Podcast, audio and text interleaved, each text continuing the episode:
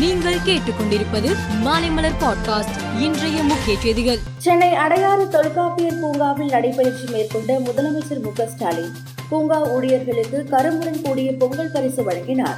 இந்த நிகழ்வில் மக்கள் நல்வாழ்வுத்துறை அமைச்சர் மா. சுப்பிரமணியன் உள்ளிட்டோர் பங்கேற்றனர். சென்னையை அடுத்த ஈஞ்சம்பாக்கத்தில் நடந்த விழா ஒன்றில் கலந்து கொண்டு பேசிய பாஜக மாநில தலைவர் கே. அண்ணாமலை பாஜக அதிமுக கூட்டணியில் எந்த பிரச்சனையும் இல்லை.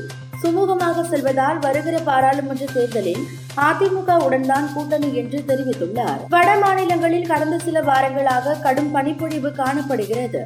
இதன் காரணமாக டெல்லி இமாச்சல பிரதேச மாநிலங்களில் குளிர் வாட்டி எடுக்கிறது இதனால் மக்களின் இயல்பு வாழ்க்கை வெகுவாக பாதிக்கப்பட்டு உள்ளது.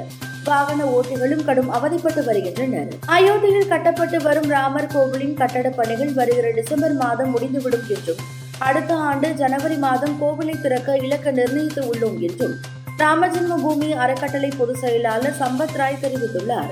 மேலும் அவர் அடுத்த ஆண்டு ஜனவரி பதினான்காம் தேதி மகர சங்கராந்தி அன்று கோவில் கருவறையில் ராமர் சிலை நிறுவப்படும் என்றும் கூறினார். ரஷ்யா உக்ரைனில் இன்று கிறிஸ்துமஸ் பண்டிகை கொண்டாடப்படுகிறது.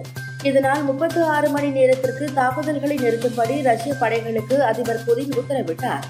இந்நிலையில் ரஷ்யாவின் இந்த போர் நிறுத்தத்தை ஏற்க முடியாது என தெரிவித்துள்ள உக்ரைன் அதிபர் செலஸ்கி இது உக்ரைன் படைகளின் முன்னேற்றத்தை தடுக்கும் ஒரு தந்திரம் எனவும் குற்றம் சாட்டினார். இந்தியா வந்துள்ள இலங்கை அணி மூன்று டி டுவெண்டி மற்றும் மூன்று ஒருநாள் போட்டிகளில் விளையாடி வருகிறது.